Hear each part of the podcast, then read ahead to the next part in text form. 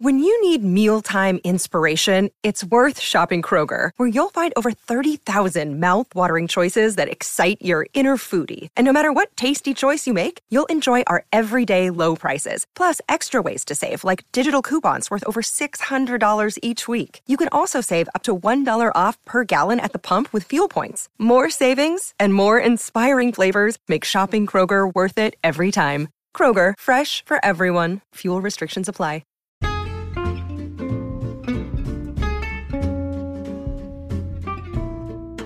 Hello, and welcome to It's a Fandom Thing. I'm your host, Erin Marlowe, and each week I'm joined by a panel of guests to discuss all things fandom and pop culture, primarily from a female perspective.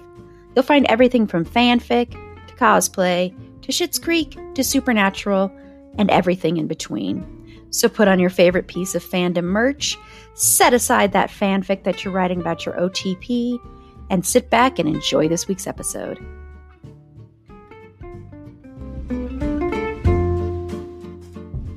Hello, and welcome to It's a Fandom Thing. We are continuing our celebration of Pride Month with a look at John Waters. And I've been telling everybody I'm very excited for this because I remember a couple of years ago, we recorded our cult films episode, which we need to do another episode like that again. Um, and no one else on my panel of cult film lovers, cult film lovers, liked John Waters. And I was very ashamed of my panelists. I, was, I was like, seriously, nobody else likes John Waters.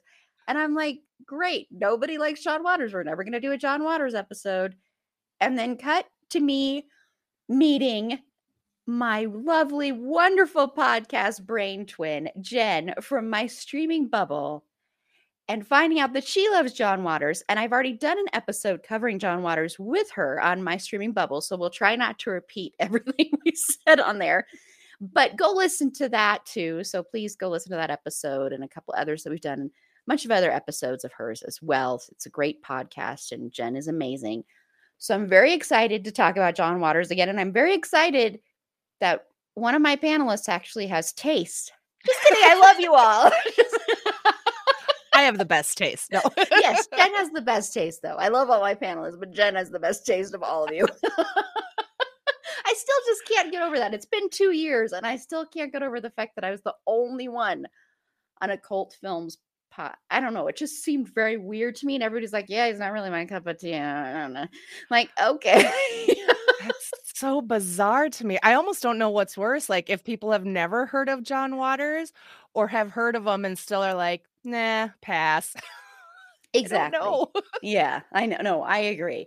My mom is not the biggest fan of his. I know that. She did listen to our episode though, because my mom is one of those. I want to want to say something. I don't know if my mom will end up listening to this one too, but whenever you start a podcast, one of the first things you're kind of told by other podcasters is that no one that you know, none of your friends, your family, they're not going to give a crap and they're not going to listen to your podcast. I know that sounds harsh, but it's true. Most of them will Mm-hmm. not listen to your podcast, which I try and listen to all my friends' podcasts, but that's just because I'm a better friend than everybody else. You are, yes. no, but but I I I love podcasts, so that's probably why. But it is something you learn. But my mom, she listens a lot. There are some that she won't listen to, or some that she kind of just listens to the beginning. She's like, "This is not for me." But she listens a lot, and she listens when I'm on a when I'm a guest on other podcasts as well.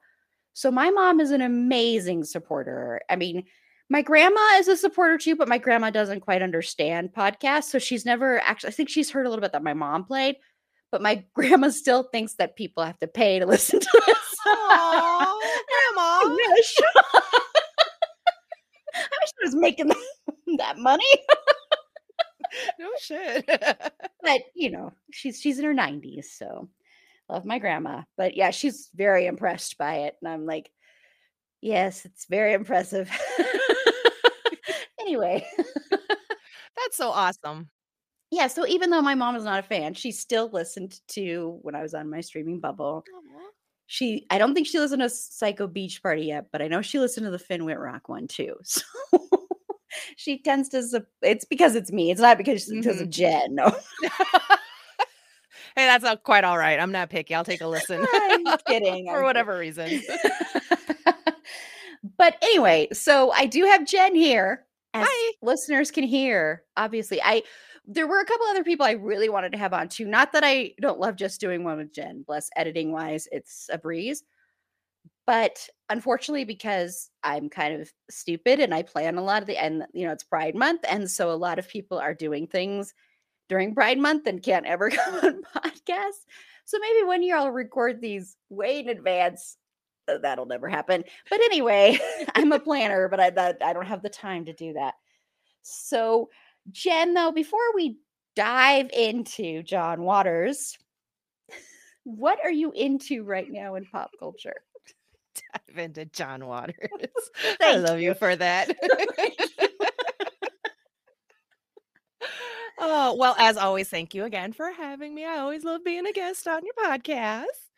And okay, so what have I been? Okay, well, I just free finished rewatching season four, part one of Stranger Things again. So, because the rule is is when a new season of Stranger Things drops, I burn through it and then I'll rewatch it with my husband. So, I finished watching it with him last night and he liked it and I think he really felt like a connection to Eddie because you know kind of similar types uh high school you know wise but so Stranger Things and then I also started rewatching the series as a whole cuz I'm like I'm like I'm I'm rewatching the first 3 seasons with all that season 4 information and Mhm. trying to like fill in some of these pieces uh, before part two drops. So I'm like super excited, and I'm actually recording my Stranger Things episode with my friend Laura, and she was my very first guest on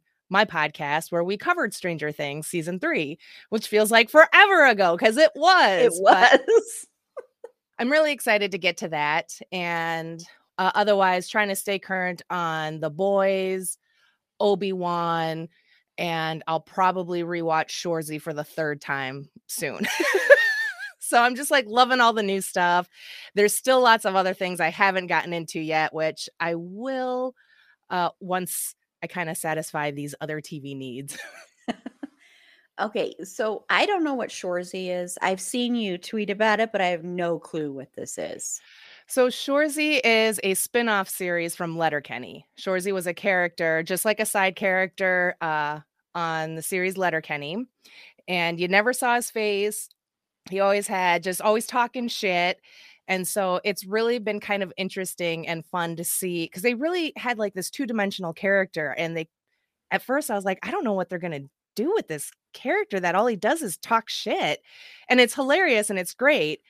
But um the they did an amazing job really kind of fleshing out this character and making him so he's not just some shit talking asshole. I think there's a bit of heart in there.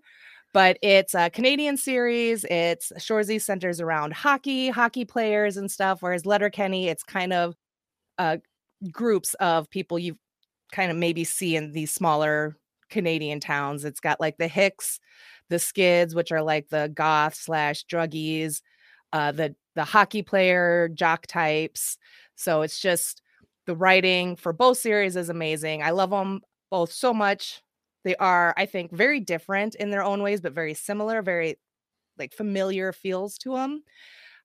And they're just they're hilarious. And I don't get all the Canadian references, and that's fine. I don't need to to still enjoy the series and the acting and the writing. The writing is amazing. So they're really like Shoresy's uh, is only like six episodes, 20, 25 minutes. So it's a pretty quick watch if you if you have the time. I know you're very, very busy. So but it's just it's fun. It's kind of, you know, it's fun, it's light, it's funny. Uh Shoresy's does have a lot of lot more like indigenous actors and characters.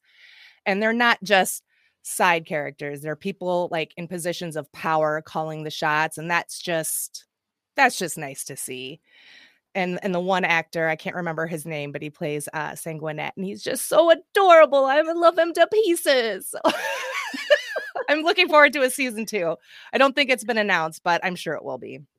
Yeah. Awesome. Because I'm like, I have no idea what this is that she keeps tweeting about, but I'm happy for her being happy.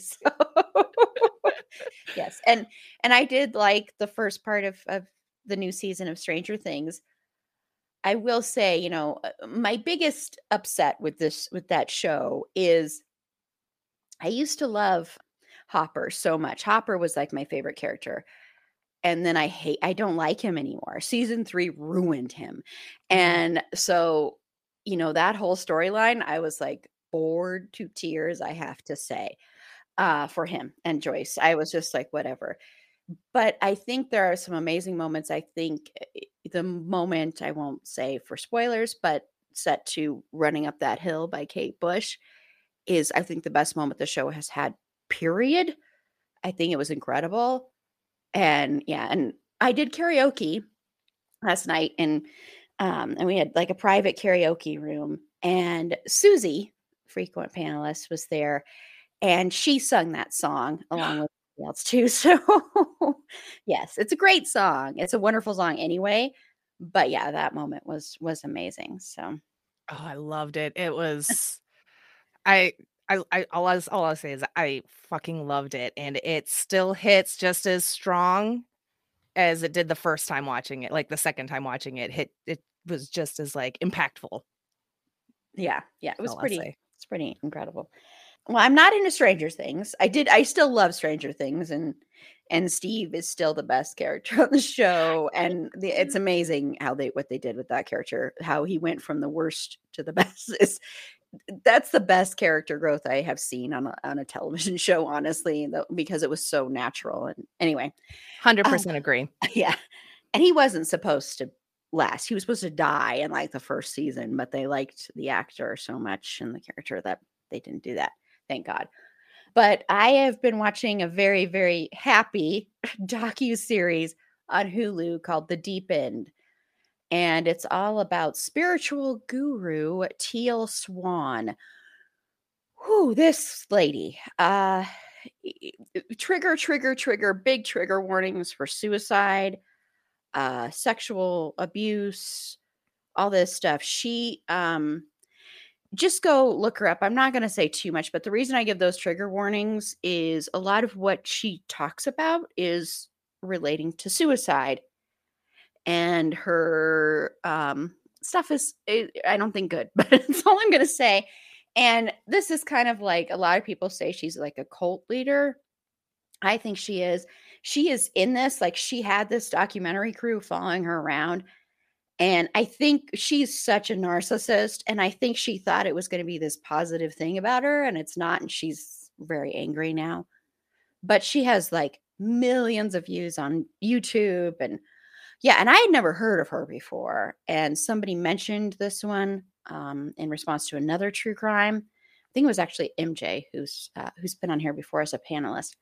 And yeah, it's it's intense though. So it'll make you very angry. She's a she's an awful person in my opinion. But I watched it and it makes me scared because I know a lot of people that would easily be like, okay, I'm gonna, you know, fall for her stuff. So I, I won't say much about her except for just watch it, but beware of those triggers. And they do give you them beforehand, but just beware of that. Okay, so let's kind of lighten, let's lighten it up a little bit after I mentioned that heaviness uh, with John Waters. So, first, and I know I stole this question from Jenn. This one I know I stole. I'm pretty positive. but, Jenn, what was your first introduction to John Waters?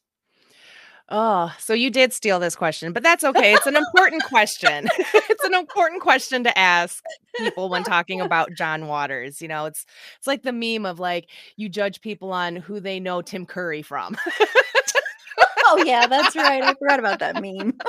we should cover Tim Curry. right, oh yeah. Um sorry, that was weird. Um so I think I was trying to remember and I it's got to be one of like the 90s um the more mainstream ones, either like a Crybaby or Serial Mom or Hairspray. So it was somewhere around the time those three movies came out. I saw one, I want to say probably Crybaby because I, my huge mega crush on Johnny Depp for most of my hormonal years.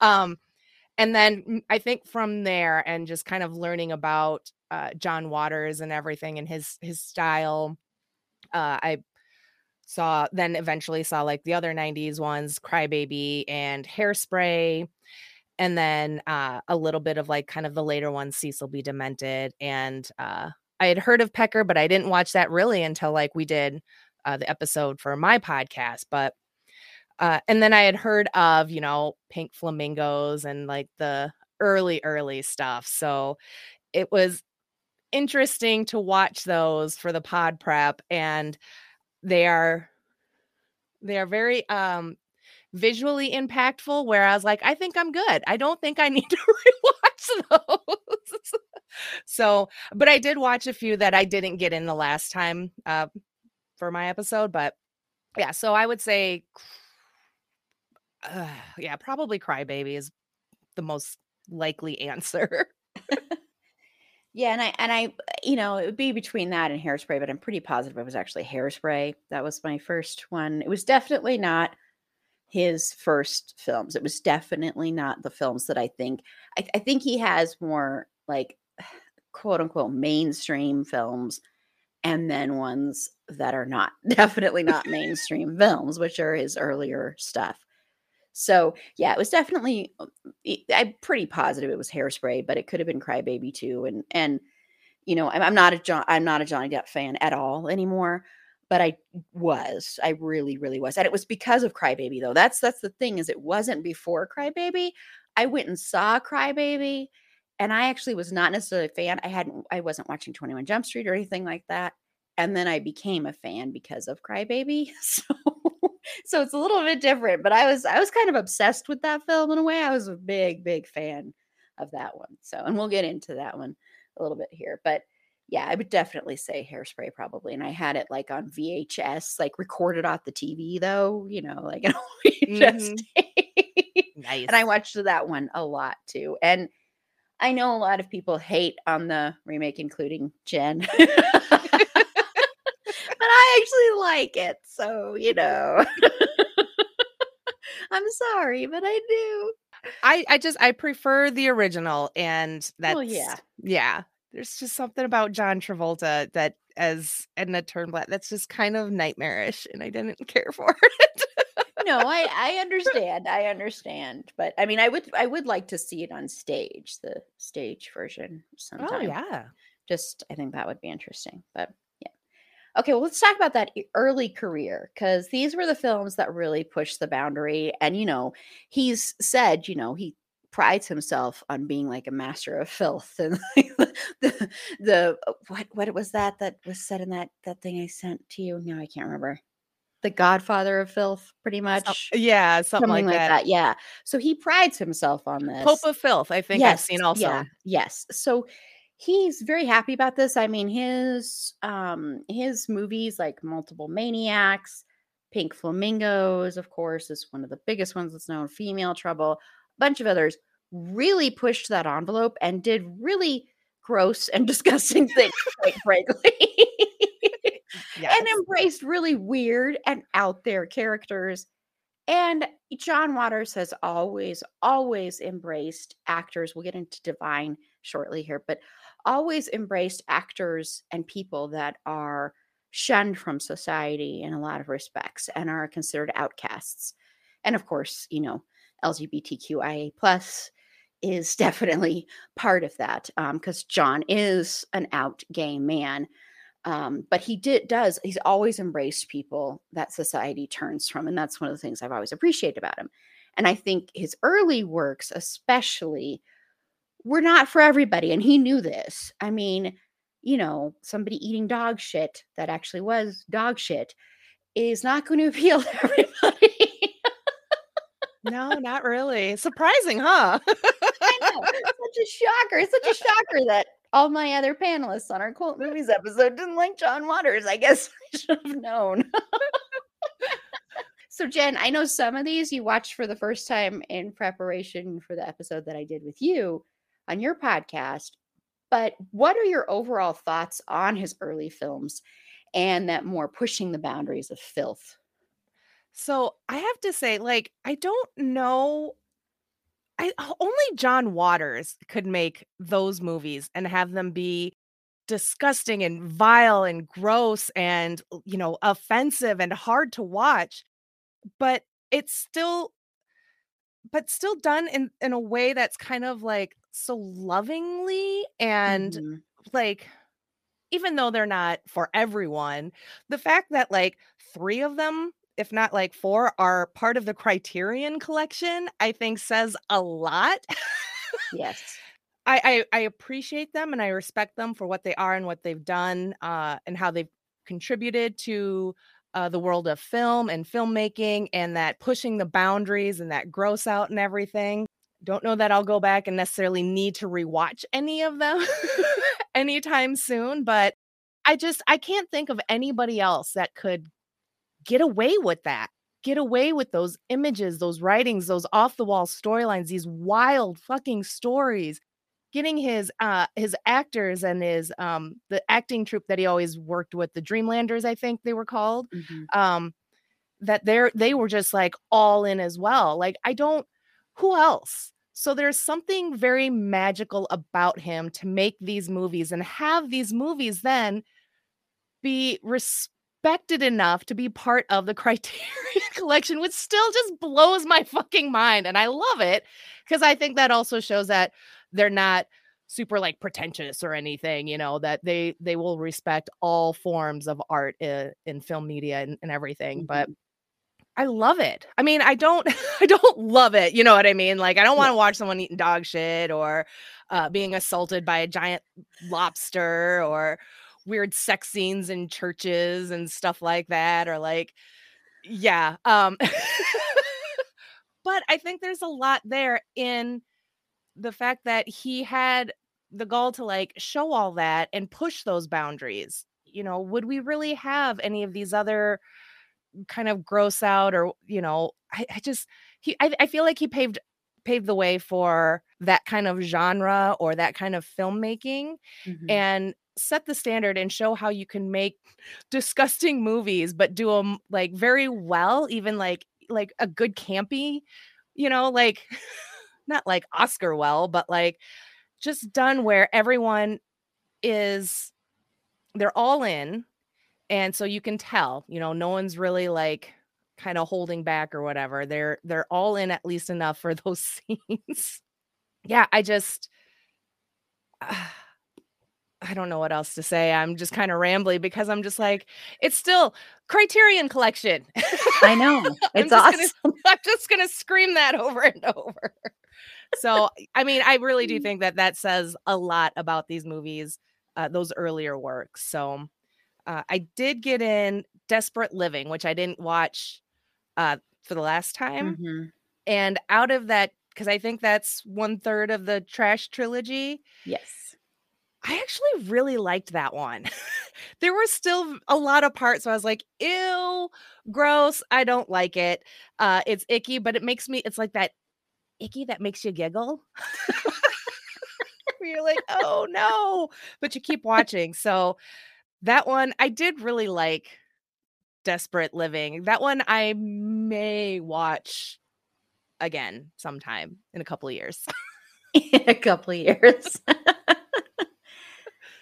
yeah, I mean, I I love uh, what you said about um you know that even though these there's gross out stuff and there is quote unquote filth these are filth films there's a lot of love there i mean he loves the people he works with you can tell he loves the weird he loves the outcasts and that's why i think people who love john waters love john waters a lot of those people feel like uh, outcasts or have felt like outcasts at some point or another and John embraces those people or doesn't judge those people. You know, that's I think that's the big thing is he doesn't judge people in the way that society normally judges people, you know.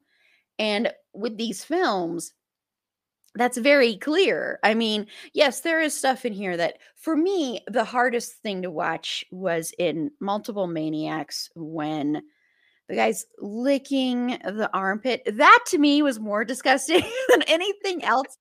And and the reason is is I just kept thinking, okay, does that person have like deodorant remnants? Are there other things they're getting on their tongue? And I'm not to kink shame because everybody knows I will never kink shame, not me. So not to do that, but it's just like not my thing. So I'm it's just kind of like ew, squicked me a little bit Mm-hmm. more than probably almost anything else in his movies. I'll be honest. There's something about that that just really ew because I just keep thinking about that like tasting deodorant or like lint or I don't know. No, that's oh I get you though. I'm I'm grossing Jenn out just Yeah. talking about it a little bit here. but these movies, you know, for me, I will say honestly, and maybe this doesn't make Jenn and I like the big devoted John Waters fans, because I know there are a lot of people that argue that this is more John Waters than the other stuff he did. And there is that kind of argument there. But for me, his more quote unquote mainstream stuff is always going to be more appealing to me. Mhm. But that doesn't mean that I don't appreciate what he's doing here because what he's doing here is, is he's pushing boundaries. He's telling people it's okay to push boundaries. You don't have to do every movie doesn't have to fit a formula, and every movie doesn't have to have actors that fit a formula. They don't all have to look the same. They don't all have to look like Barbie and Ken, for lack of a better, you know, synonym there, better way of phrasing it. Because I think that's what he was doing. I mean, a lot of these actors were not eh, were not getting cast in other things, or would have a hard time with that, or you know, he always embraces people that aren't necessarily a size two.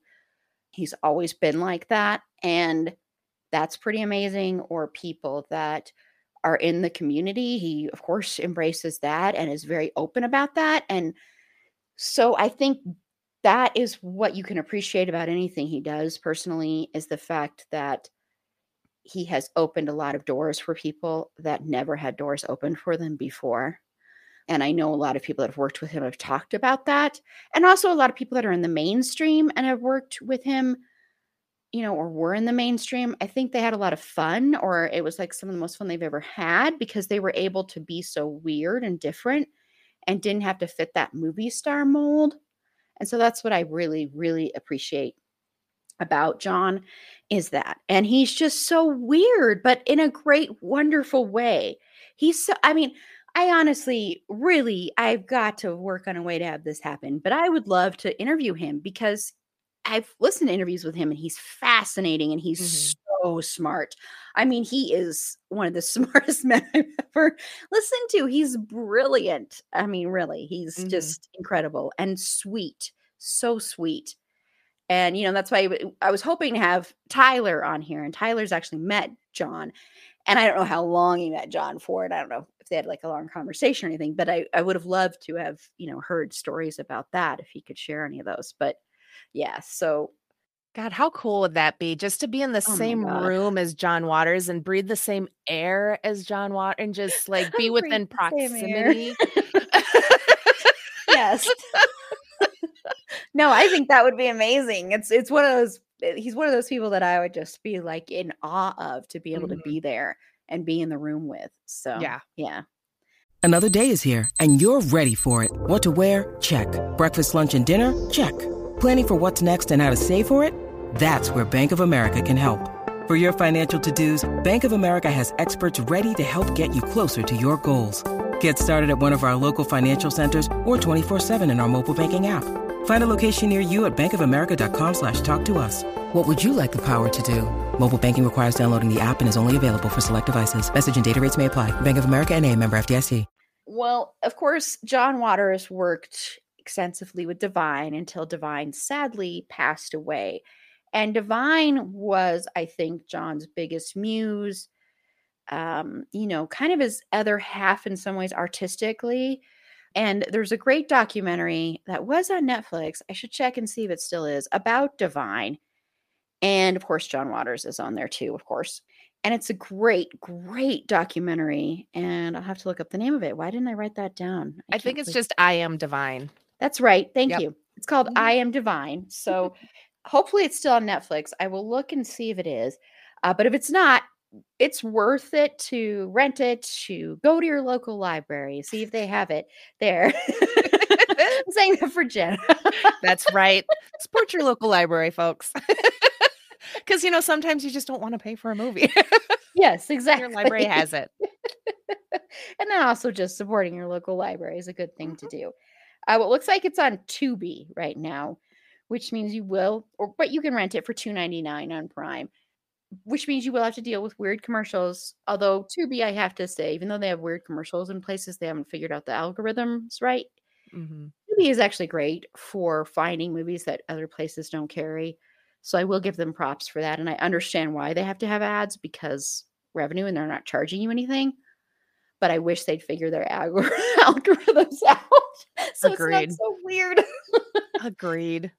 But go watch that and learn more about Divine because Divine was amazing and an amazing artist and eh, it's very interesting watching eh, watching that and learning more about their relationship and divine's relationship with their parents and stuff too so so what are your i know you love divine too but what are your overall thoughts on divine and divine in the canon of john waters movies too Oh, I love it. I mean, could you could we really have John Waters movies without Divine and could we have Divine without John Waters? they go they just go hand in hand like chocolate and peanut butter or something or I don't know why my brain was like like vodka and lemonade. Sorry. Vodka and lemonade, huh? It's one of my favorites. Um it reminds me of summer. Uh, and I got the sun shining on me now. Anyways, um, they were they're a great team. And when I was watching uh yeah, Desperate Living or uh is that yes, Desperate Living. Uh cuz Divine's not in that cuz Divine had other uh contractual obligations or whatever. And so it was kind of that that is the one thing I missed about that movie was that there was no Divine and mm-hmm kind of knowing which character Divine was supposed to play, uh, it was just like, oh, yeah, would have fucking killed it, obviously. But so it's, it's, um, I just, I love the way those two worked together. I love that John has always referred to, especially in the documentary, several times, I think he refers to Divine as his muse. And I think that's just so lovely and so beautiful that he, in this other human that they they've crossed paths. I can't remember exactly how they met, but that ever since then that they just they clicked, and that it wasn't just some you know gar- gorgeous starlet or some mm. handsome Hollywood hunk in jeans or something. It was a large man doing drag, um, you know, as the divine character, and then that's what they worked with, and that's what they kind of what he kind of like wrote some of these parts for for divine mm-hmm. and i just i love that because it goes again with what you were saying about john embracing and supporting kind of the weird the non-traditionals and and everything and really just making that the star out of divine and then in watching the documentary finding out that divine just really wanted more wanted to be in more movies and not as divine mm-hmm. but as a man and i oh, it's so sad. It would have been really, really interesting to see where that career could have gone for him. So um that's a shame, but I like I said, you can't have one without the other. They're one of the best filmmaking teams, I think. And I was going to try and get in Lust in the Dust, even though it's not a John Waters movie. It is a Divine and another Tab Hunter movie. Uh, but wasn't able to get it in. I did put it kind of lower on my list since it wasn't John Waters, but just kind of reading that John was asked to direct it and he turned it down because he didn't write it. I thought just was kind of I loved that. I was like, he doesn't want to direct someone else's vision or mm-hmm. he doesn't want to put his name to someone else's story. And I I get that. That's cool. But it would have been I, I would have been curious to see like had John written that story and directed it with Divine and Tab again, how that could have turned out. I'll I'll watch Lust in the Dust because there's something about the whole Western feel that really intrigues me. And I don't care for Westerns, but I I really want to see that one. but again, but again, and then then you know that's a divine movie with no John, but and then just to see how that would have compared to Divine's works with John. So Mm-hmm. they're I miss them. I miss I miss that that team up, that duo. They were so perfect together. Yeah, they were. They were like a family. They were, you know, just very close, I think. And, you know, when you have someone like that artistically and you're working artistically, you know, with Divine being John's muse for so long, you know, and and it's not that the films after Divine died aren't great as well. It's just you can feel that there is that loss still. You still can feel like Mhm. oh, I wonder what this film would have been like if Divine had been able to be in this one, if Divine was alive still. And I'm sure for John, it's got to be also feel like a part of himself is missing, a part of his soul and his heart and his creativity, his muse is missing. Mhm. And so I I mean, I, I would love to, that would be part of what I would love to talk to about, you know, I mean, I'm sure he's talked about to death and he doesn't want to anymore, but that kind of thing of like what that's like when you lose part of your creative team and part of your heart really um and you can you can I don't want to say you can tell that because I don't think the quality of films go down. It's just you can tell there is a little bit of something missing. There's a little bit of Mhm. heart missing there.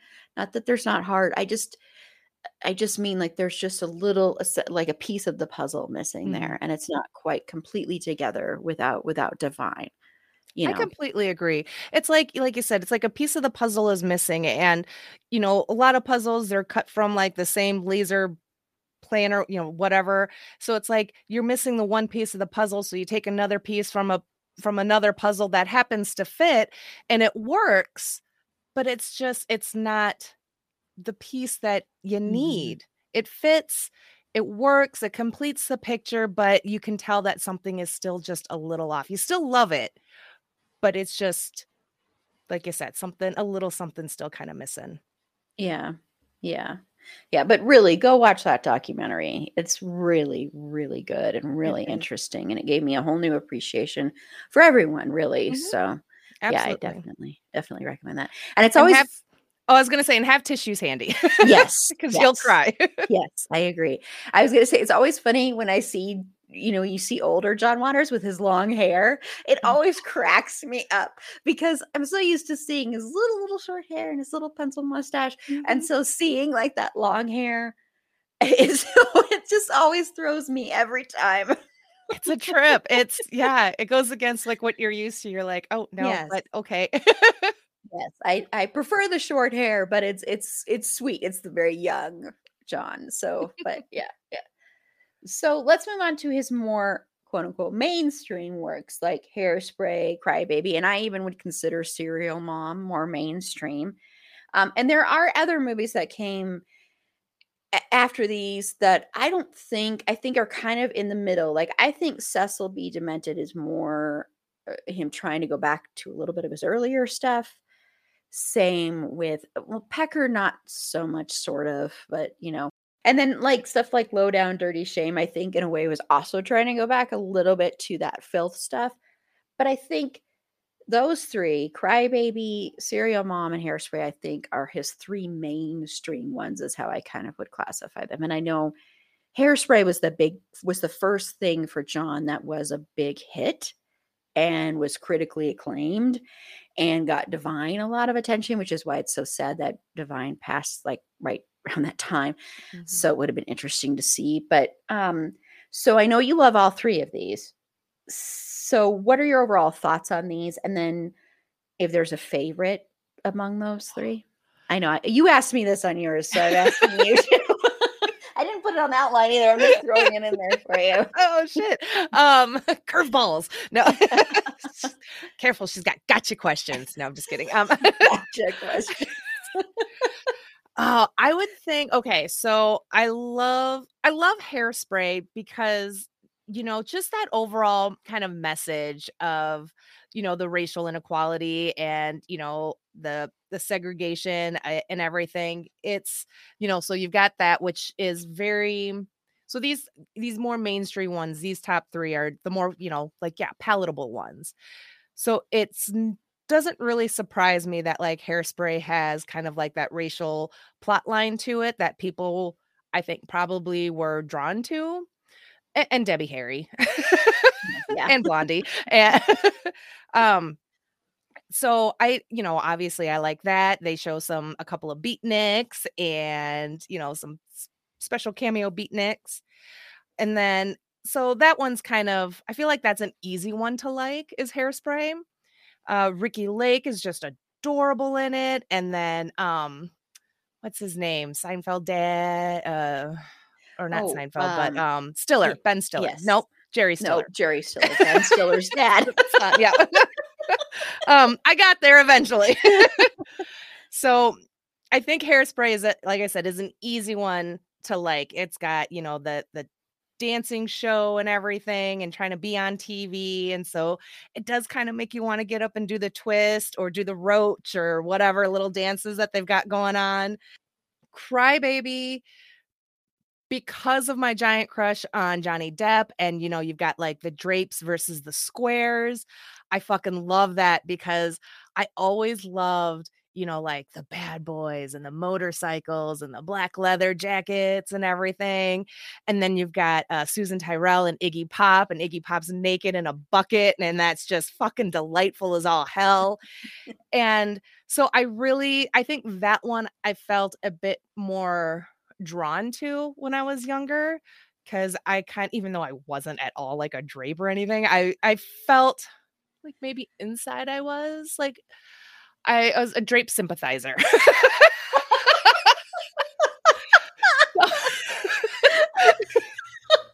but I I love I just you know love the outcasts and just kind of like that you know that that group of people in society and you know i love hatchet face and sometimes shook up old ladies gets cuts. One of my favorite hatchet face lines. Um and then then serial mom i think i feel like maybe that one might have been the last of this trilogy that i i saw but i can't remember exactly so um, don't hold me to that. But seeing uh uh kathleen turner someone that i'd only known from you know like quote air quote like real hollywood movies uh play this role of uh what was her name um i don't remember we are doing really great we're, today. this is we're fucking nailing it. But to see her play this character and then see her play opposite of John Waterston as the husband and see because I've only know ever known him as like Jack McCoy from Law and Order. So this was like, what is happening here? And it blew my mind. But I I love serial mom so much. And I feel like as I get older, I appreciate serial mom more. I'm not saying I'm to go run over my kid's principal for any silly serial mom reason or bludgeon my neighbor with like a ham steak or something, but there's times where I'm like, huh, what would cereal? Beverly Sutcliffe? Su- yes, I was going to say Beverly. I was about, I didn't want to interrupt you, but yes, No, Beverly. that's all right. Um, but yeah, it's like, what would Beverly do? now, which one do I love is a favorite? God, that's really hard. You're welcome. Uh, you know, there's there's that kind of nostalgic attachment to Crybaby, but again, like I said, there's the the appreciation of serial mom more and more as as I get older. Plus, a young Matthew Lillard. How adorable is he? Yes. He's so cute, and he's works at the video store, like that super small indie video store. He's a horror movie Yep. buff. Like, how can you not fucking love that? and then just the way that her case, you know, towards the end gets like sensationalized, like that is so real life. And then, um, yeah, ah. I think I'm still gonna go Crybaby because even though that one's the musical, I love the songs. I love all the songs, like Please Mr. Jailer, uh, Willem Dafoe's weird random cameo in it. Oh, I just thought of a. Never mind. I was gonna say a six degrees of Finn Wittrock, but nope. I was I, I was like, nope, that's a Nicolas Cage one. My bad. Oh my lord. I'm just the best guest today. Okay, sorry. But yeah, crybaby, final answer. That's hilarious. I'm sure there's there's there's a Finn connection to William Dafoe too. I'm positive. Probably. Uh, well, like I said, Hairspray was the first one I saw, and I and I love Hairspray a lot. I think Hairspray of all three of them is the most main, main, mainstream because I think it's something that you know I was a little kid when I saw it, and little kids can watch it. It's not like you know, I mean, it's not like really, really out there. It doesn't push a lot of boundaries. And I think that's why that one became the most, I don't think it was the most critically acclaimed, but it was became the most mainstream, like hit kind of thing. Most Because of-. Yes, thank you. That's because it, you know, you could have little kids watching it and adults liked it. And I think that's why it also became the one that became a musical. Although I'm sure Crybaby could have been that too, because it already was. But I think that's why, because it was more um mainstream, the most mainstream of them. And it was the first one that was.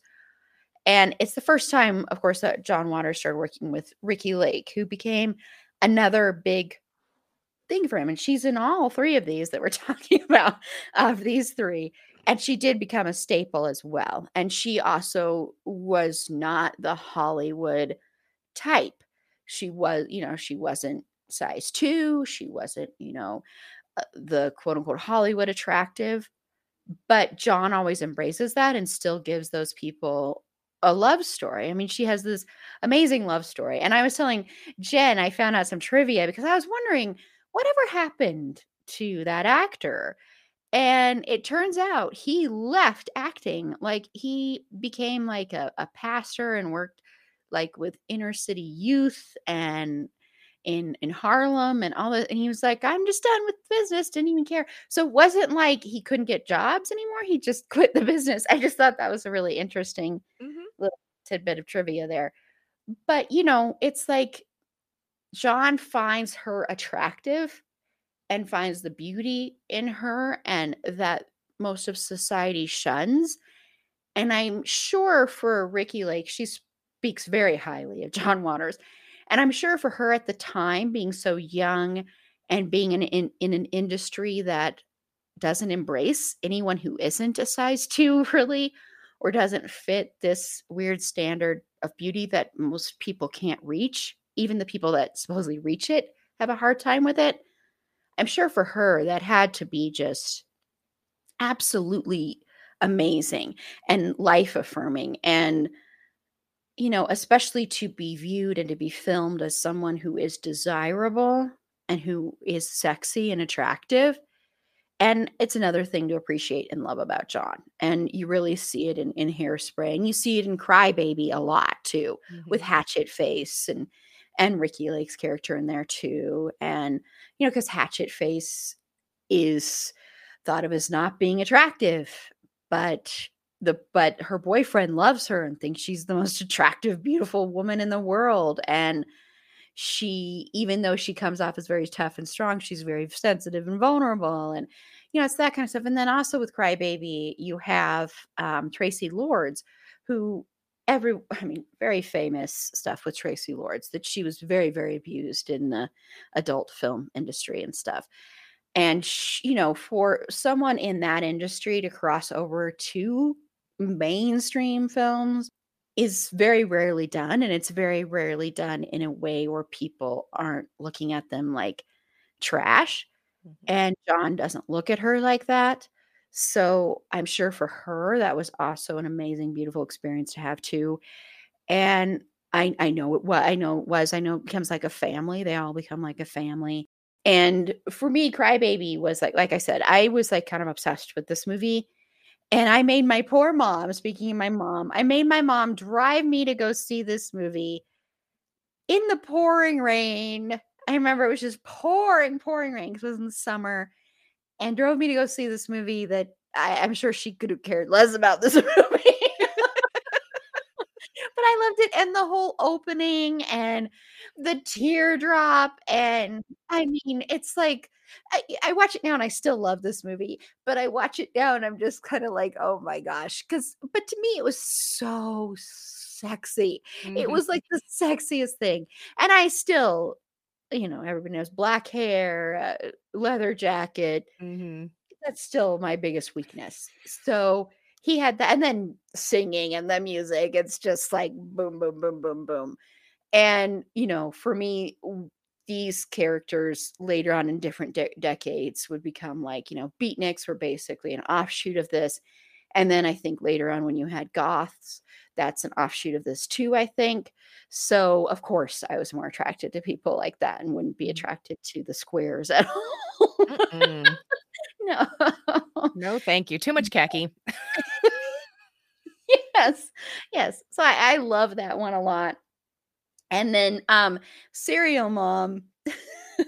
I this this one I think is the best as far as like written, the best performances, the best everything overall. I think it's the most well made of the three, honestly. Um, and Kathleen Turner, she has said this is one of her favorite experiences she's ever had doing a movie. And you can tell that she mm-hmm. has had so much fun playing this character and just the way she delivers little lines, like whenever she's doing the prank calls with the and she gets so giddy about it. It's like, you know, and when she gets so she's writing all these serial killers in jail and all this stuff she's doing, and how excited she gets to watch horror movies with her son. Yet she doesn't, you know, yet there are certain things she can't handle, she won't stomach you have to still have that perfect suburban stuff, but at the same time, she's like, let's watch the goriest horror movie ever. Mm-hmm. she's like, she sits down, she grabs her remote, she's like, oh yeah, let's watch that part again. Yeah. Just wide eyed like a child, like a kid in a candy store, just excited. You gotta love it. yes, yes, and the fact that you know she gets off, and of course, in um in that one of the jurors is Patty Hearst, and then, of course, that scene where Patty Hearst is wearing white after Labor Day. She's just like, you can't wear white after Labor Day and kills her. And mm-hmm. it's just like, it's just like the most ridiculous and out there thing ever. And it's like, it's a family though. And I know I mentioned this on your podcast. This family though really loves each other, even though they're kind of afraid of Beverly, but they still really love her. And the sex her and her husband have. the funniest. That's why it's like Jack McCoy. You guys, Law and Order fans, like this just it was weird. and they were so loud and so like bouncy. yes because it is that like prim and proper and then that or when one of my favorite scenes in the movie is when beverly's on the run from the cops and they go to like that um the what was the band was it l7 l7 yeah but they go to the l7 concert and she's she's she's up, out, up there and she's like and her husband's down in the crowd she's like and she's plugging her ears, like, oh, it's so loud. And she's just like, she's on the run from the cops. And she's just like all merry and happy. And she even takes time out to, you know, try and kill somebody. And mm-hmm. it's just like she supports female artists. So yeah, it's just so fun. But so I just I love that one and I do appreciate that more rewatching it. I, you know, like I think that one is so well done and so well written and Kathleen Turner's performance is so incredible. She is so dang good in that movie. Mm-hmm. And so it's hard not to pick that one. I mean, because eh, it's really between that and Crybaby as my favorites. And Crybaby, same as Jenn, is kind of the nostalgia feel but just to be different, I'll say Serial Mom. just to be different. I, I, I don't I don't know if that's what I said on your podcast. Now I can't even remember now. But I'll just say that just to be a little bit different. Fine. So much for podcast brain twins. No. but you know, we talk you you talk about how in in Serial Mom Beverly loves her family in in watching all of these movies then and even some of the like I watched uh polyester today. Yeah. And yeah. and it's like these people like as wild and out there as these characters are, I think that's kind of one thing that can be said for a lot of them, not all of them, is that they love their family. You know, uh, in polyester divine, she's happy to have her kids back and mm. they've gotten the help that they've needed and Jesus, and they've run over people and it's fine because they're together. I liked, I really liked polyester. I I almost feel like polyester is kind of that like missing link between the early filth and the mainstream stuff. It's that mm-hmm. stepping stone between the two because it's not as out there as his first set of movies and it's but it's not as like toned down filth wise as you know hairspray crybaby or or serial mom there's still elements of those there but we don't get the visuals like we did in in the other ones uh-huh. so i thought that was kind of in, in watching polyester i was like this is kind of really interesting when in in the scope of his movies and kind of watching that progression from his early works of the 70s into the 80s and 90s and so i was like huh because what polyester was like early 80s i think like 80 think or so. 81 mm-hmm. So it's not technically 70s but but yeah i kind of was starting to pick up like there's there's a theme of family love acceptance even in desperate living even though like the queen hates her daughter and everything the community of mortville loves each other enough to overthrow the queen. And in desperate living i had like with the queen storyline it just gave me like vibes of uh like marie antoinette you know like the story of marie antoinette but told through the lens of john waters which I thought, I don't know, that maybe it's just me, but I, I really loved it because I also really love that movie too, Marie Antoinette. But yeah, just that theme of family and that acceptance because yeah, he accepts all his freaks and weirdos and everything and they're all together and they all love and and care for each other and fight for each other and in the movie these characters kill for each other or each other. Uh, so it's it's a very it's kind of like the first time I really kind of noticed that underlining theme through nearly all his movies. So I think, yeah, just that love, that loving of each other. Yeah, no, it's very true. And it, and the family isn't always biological, you know. In Crybaby, yes. you've got a lot of found family and a lot mm-hmm. of, and in multiple maniacs and stuff like that. That starts even there, where you have that found family, and where it is very much that can be an even stronger bond than you will have with your biological family. And that is a theme. And I think that's because that's the way John is with the people he works with. I think they they've all said it's like a family. They're all family coming together. They protect each other. They love each other. You know, they embrace each other. And so I think that comes through with all of his movies is that you do have that that theme there whether it is your biological family, like in Serial Mom or in Polyester, you know, even if your son is obsessed with foots to a degree of breaking them. even if you have that to deal with, you still love your family. yep. you know, and if, even if your mom is a serial killer. That's right. She's serial mom and she's our mom so proud. yeah. So that is a big theme. And I think that's something that a lot of people can relate to. A lot of, and especially the found family thing, because a lot of people, you know, with us releasing us around Pride, a lot of people in that community are, you know, abandoned by their family, kicked out by their family, treated like crap by their family. You know, you have stuff like that goes on in Hairspray, you have stuff like that going on in Crybaby and throughout where the biological family shuns their child for not fitting into what is supposed to be the heteronormative world. And so I think having that family thing and embracing people, I'm sure um, John being, you know, growing up as a gay man, especially in the time period that he grew up in, I mean, it, it's hard now still. I'm not saying it's not still hard, and especially with certain things going backwards instead of forwards. Mm-hmm. But back then, it was even harder and illegal and all this stuff. And so he took a lot of chances. And I'm sure a lot of the themes with the family are because he found his family. and he he might not have had it. So I think that's what's so beautiful about his movies and about all the people he works with. Everyone is talking about magnesium. It's all you hear about. But why? What do we know about magnesium? Well, magnesium is the number one mineral that 75% of Americans are deficient in. If you are a woman over 35, magnesium will help you rediscover balance, energy, and vitality. Magnesium supports more than 300 enzymatic reactions in your body, including those involved in hormonal balance. From functional medicine doctors to mental well being and female hormone experts, we all know that magnesium is the one mineral to improve all aspects of well being and health. But which one?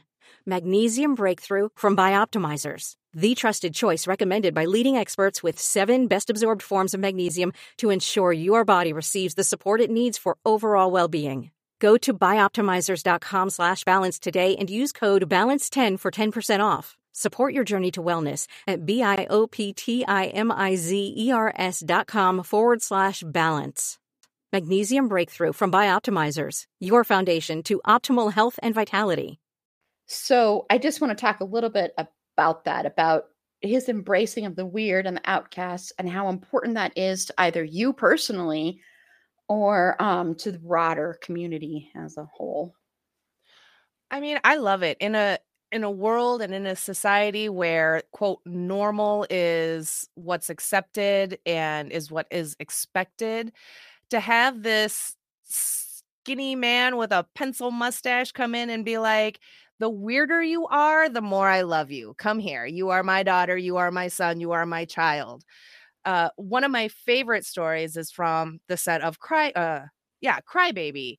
And it's on mm-hmm. like the DVD special, like commentary or whatever. But the feds had come to uh, arrest or take Traci Lords away.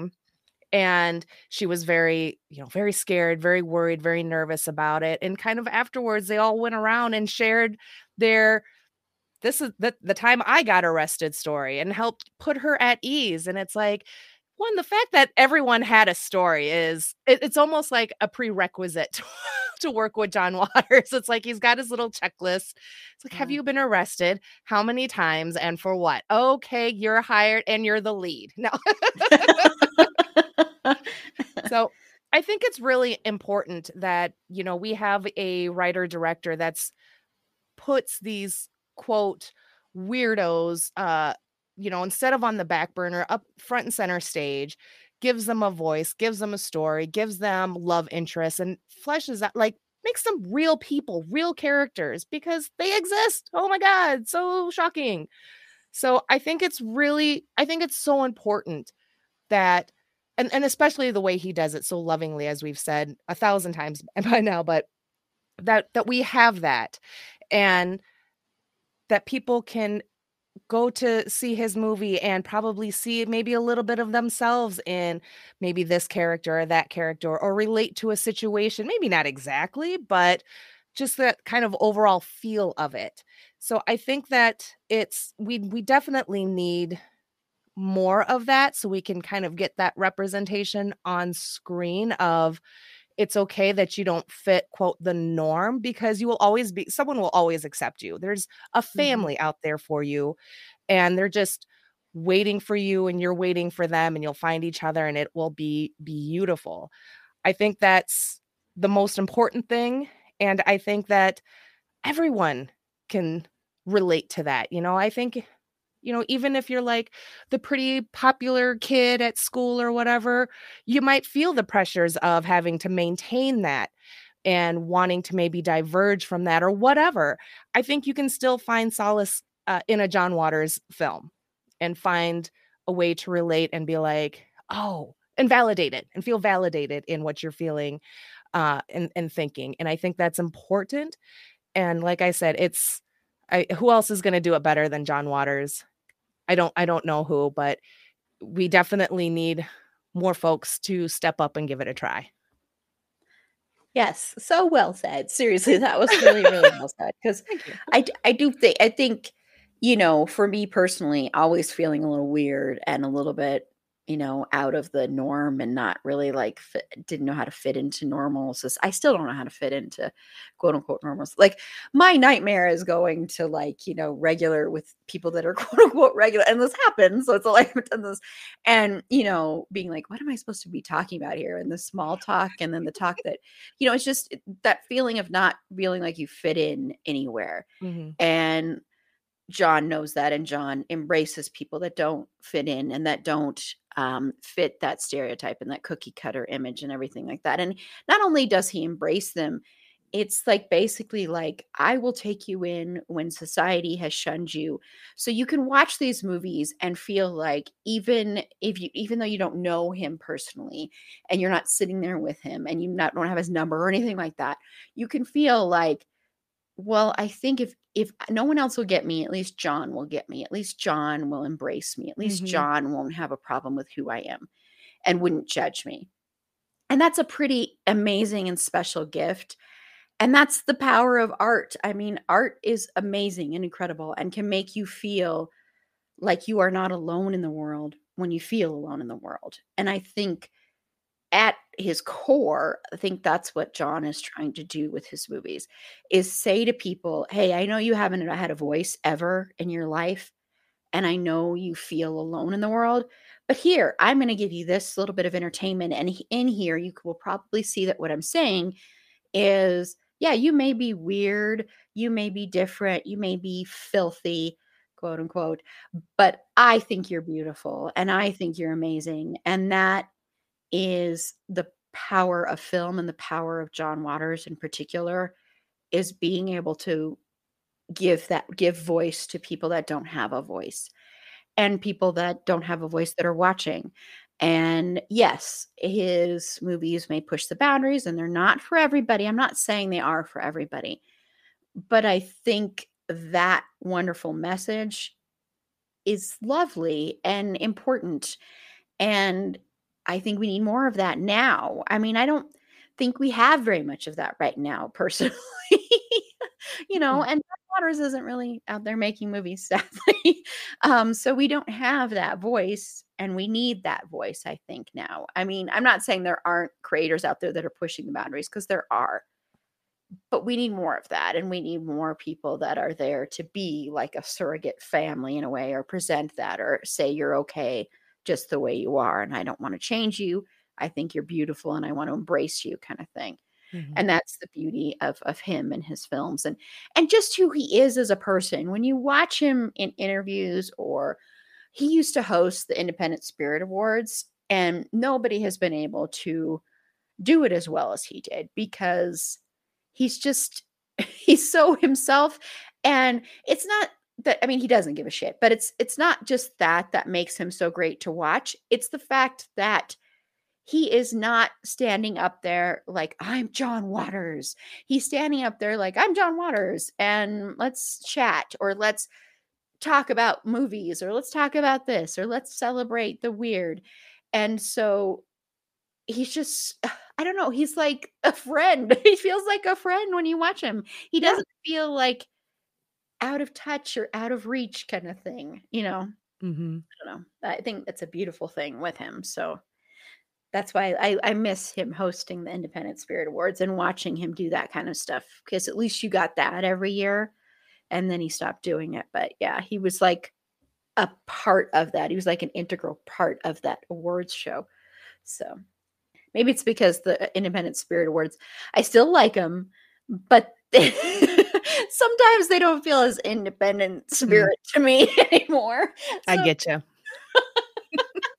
when you see certain ones that you're like, really? That's I don't know. the criteria is how much it was made for and all that stuff. I'm not. I don't know. I don't. Yeah. Know. Anyway, for another time.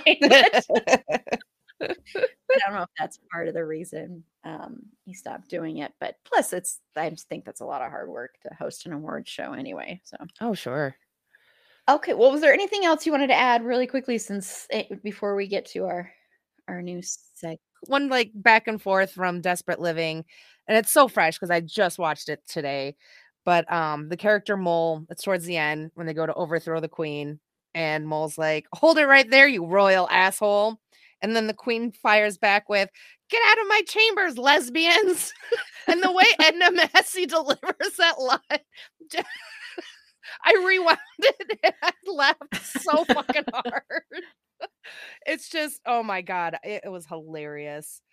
I, I, I love John Waters. I love his contributions. Um, I don't necessarily like not they're not all my favorite, but I respect the early works for what they did and what how they've kind of set the stage and for that kind of genre. Um, and I and it, it is a shame that he's not making movies anymore, but he seems to be popping up in uh random like TV spots yes. here and there. So I know he's uh gonna be he's in like a an episode or a couple up like in one of the seasons of the marvelous Mrs. Maisel, which I haven't gotten to yet. So it must be season four or five. But so I'm really excited to get to that because I'm like, what is he doing on this show? but I so it's always a joy when he does pop up in these things since he's not making movies and it just he makes me smile and I I just I love him to pieces. And uh, and no spoiler for uh, Stranger Things season four part one, but there was a, a kid who was like making a movie with his sister, and yeah. she's like, you know, playing dead and like choke, you know, like she got her throat slit, and she's like, ah.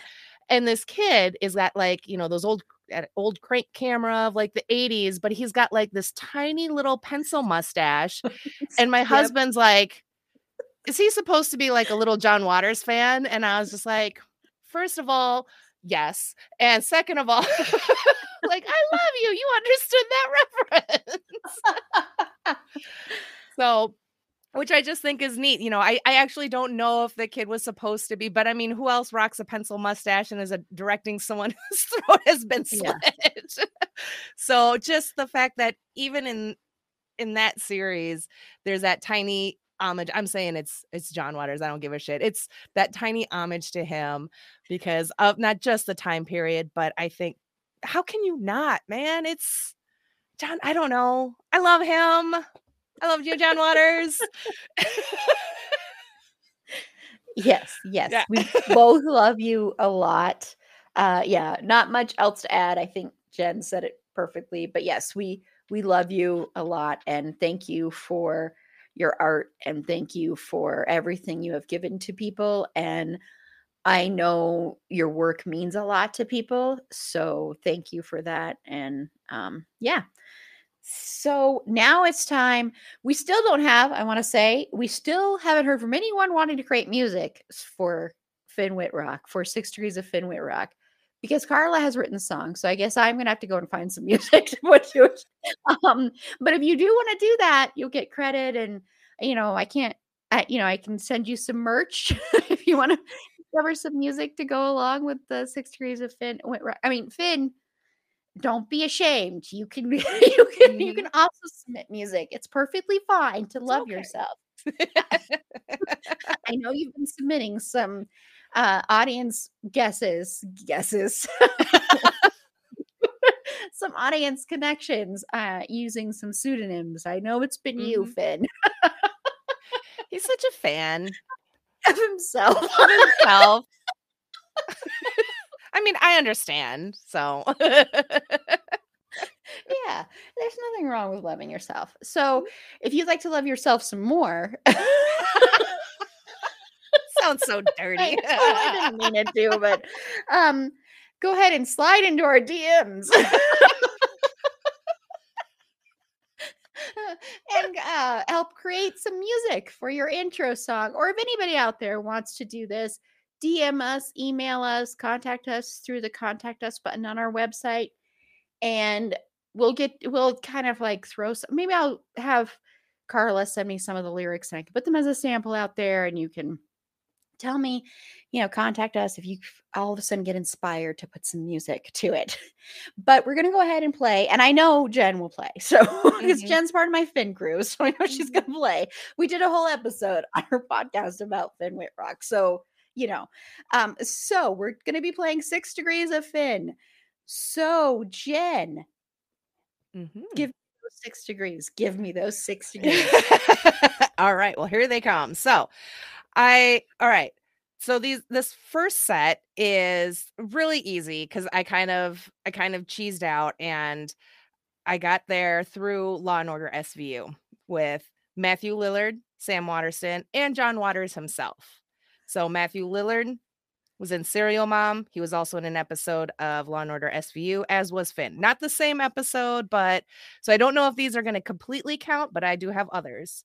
Um, Sam Waterston is obviously uh, Jack McCoy in Law and Order, and of course he shows up in Law and Order SVU. Love crossovers. Uh, and John Waters was in an episode of SVU. I think his, I think it was credited as just like, like um, porn monger or something.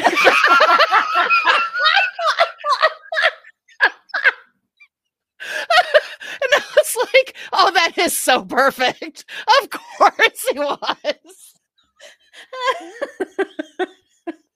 and and Finn was in an episode. So I again, probably not the same ones. So stepping outside of the Law and Order universe, uh, with the Hairspray remake, the 2007 version, it has uh, James Marsden, who plays uh, Cyclops in the X Men movies and in X Men Days of Future Past uh, with Evan Peters, who was in Freak Show with Finn. And then Cecil B. Demented with Stephen Dorff. He was in Public Enemies with Christian Bale, who was in The Big Short with Finn. And I'm done. and also with our unofficial mascot, Christian yep. Effin Bale. So. I thought about that too. I was like, should I write Effin Bale? so that way I say it. And I was like, oh, she'll love this one if it's not on her list. it's not. So none of those were on my list. So I'm using Matthew Lillard though. Um, so Matthew Lillard, of course, was in Serial Mom, and he was in this movie called The Descendants with George Clooney.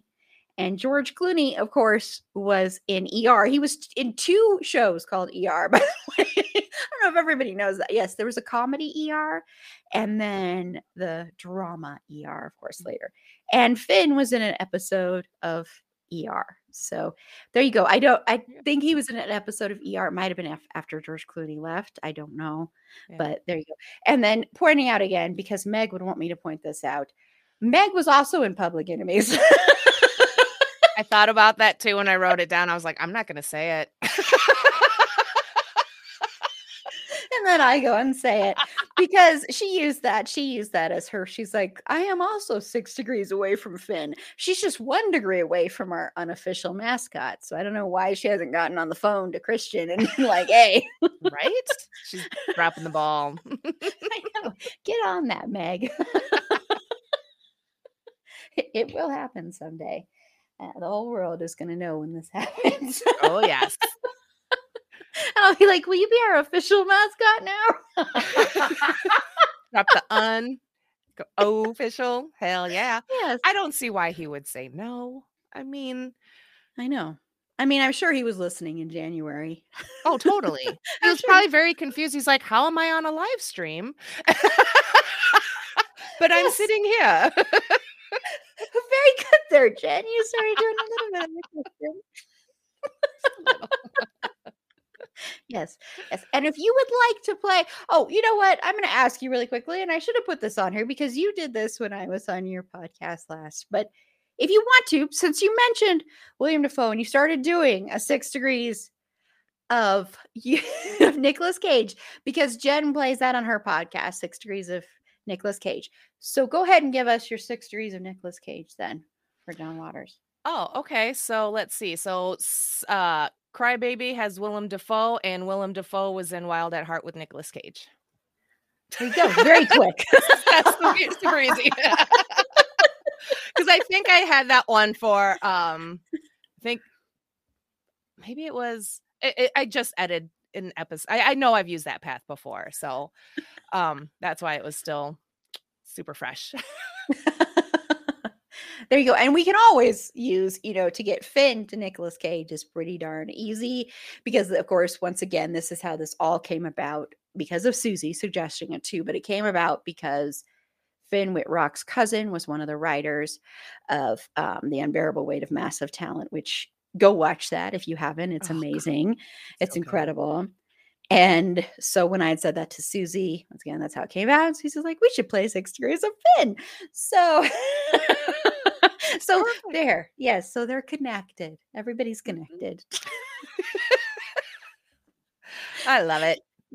But if you want to play the audience version of Six Degrees of Finn Wittrock, go to our website. It's a fandomthingpod.com.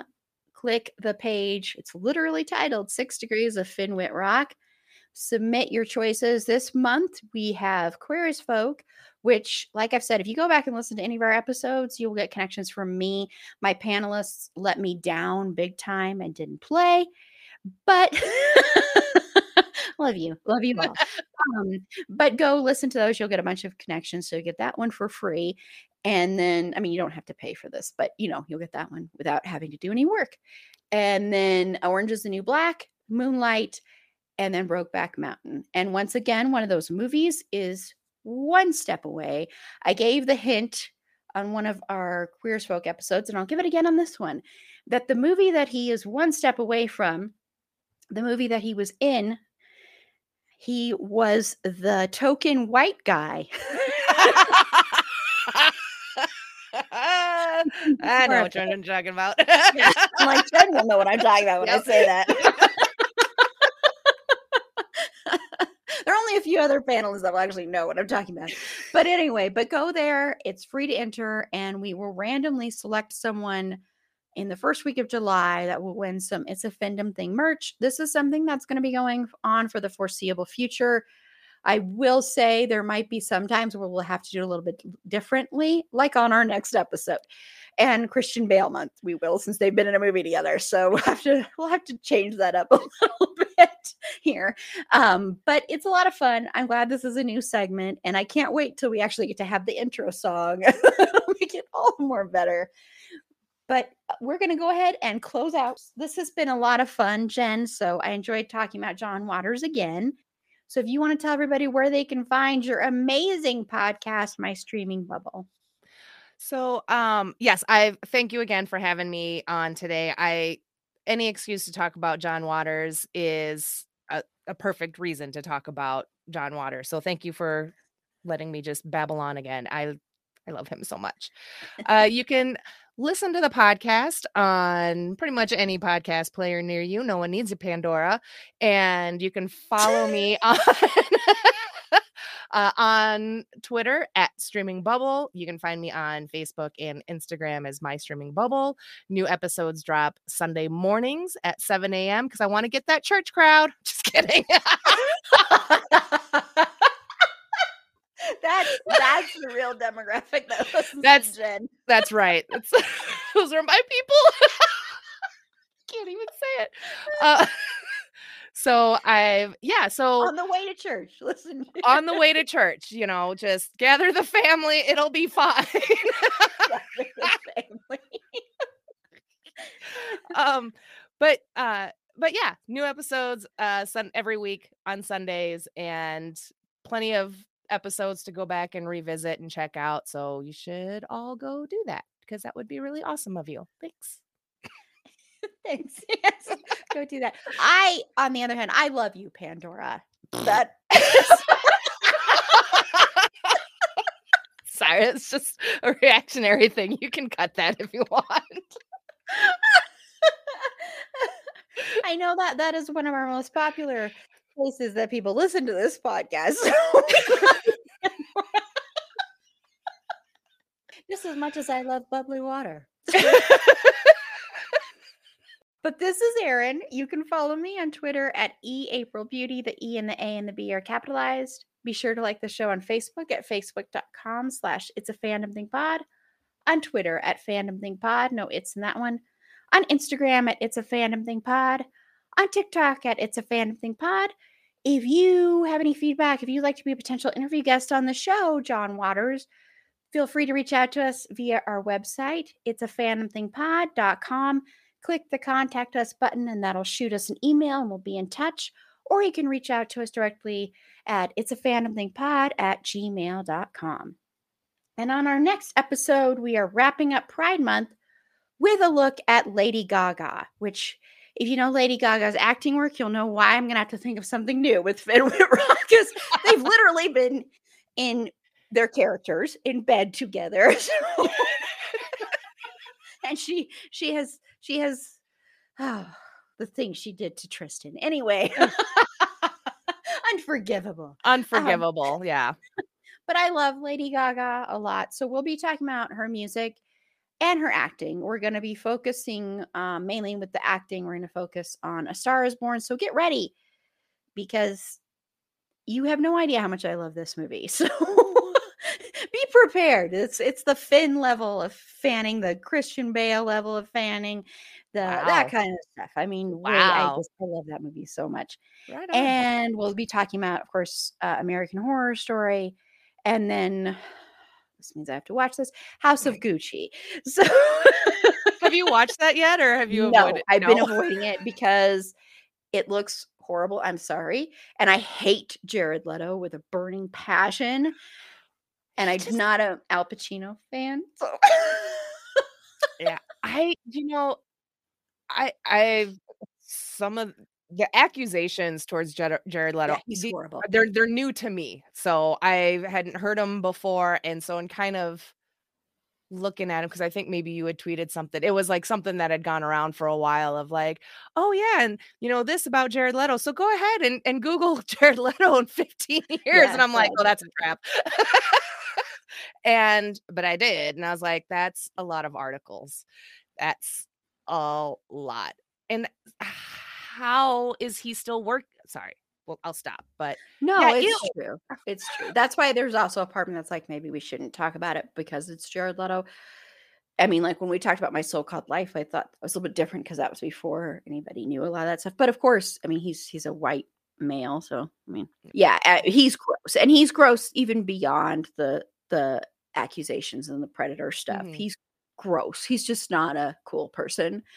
So that's part of the re- and he's not a good actor, I don't think either. So frankly, I mean, he look so we might we- I might change my mind on that because of that. So I bet I've been contemplating that. So um, but we're also going to talk about her music and um, her activism and stuff and, and what she means to the community. We'll be talking about that. And that's going to be a live stream. I'm bending the rules and letting four people be on that. Hopefully, I don't regret this, but I will. I will. Jenn's like, we're gonna regret this.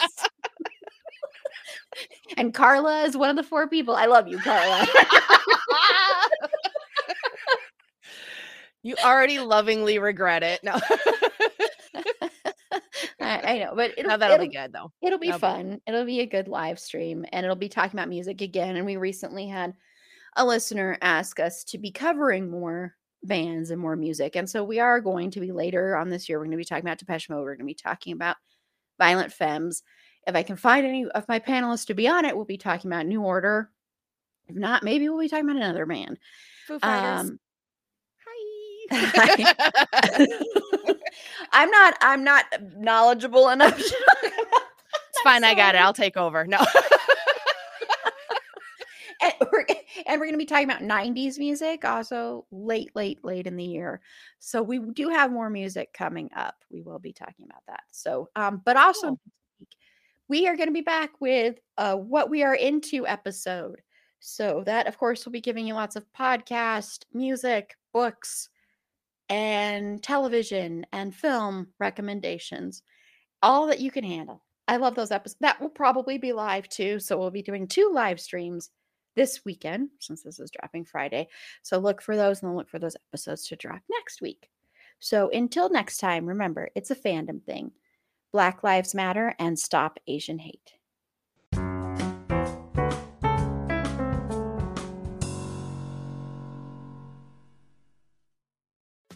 Hey, podcast listener. Do you love talking about movies, music, TV, comics, and games? Then you should be listening to the Great Pop Culture Debate, back and bigger than ever for season 9. This season, the panelists discuss the best James Bond film, the best Elton John single, the best Nickelodeon original series, the best Batman villain, and so much more. Find the show wherever you listen to podcasts or head to greatpopculturedebate.com. More than 100 topics are already available. Subscribe today.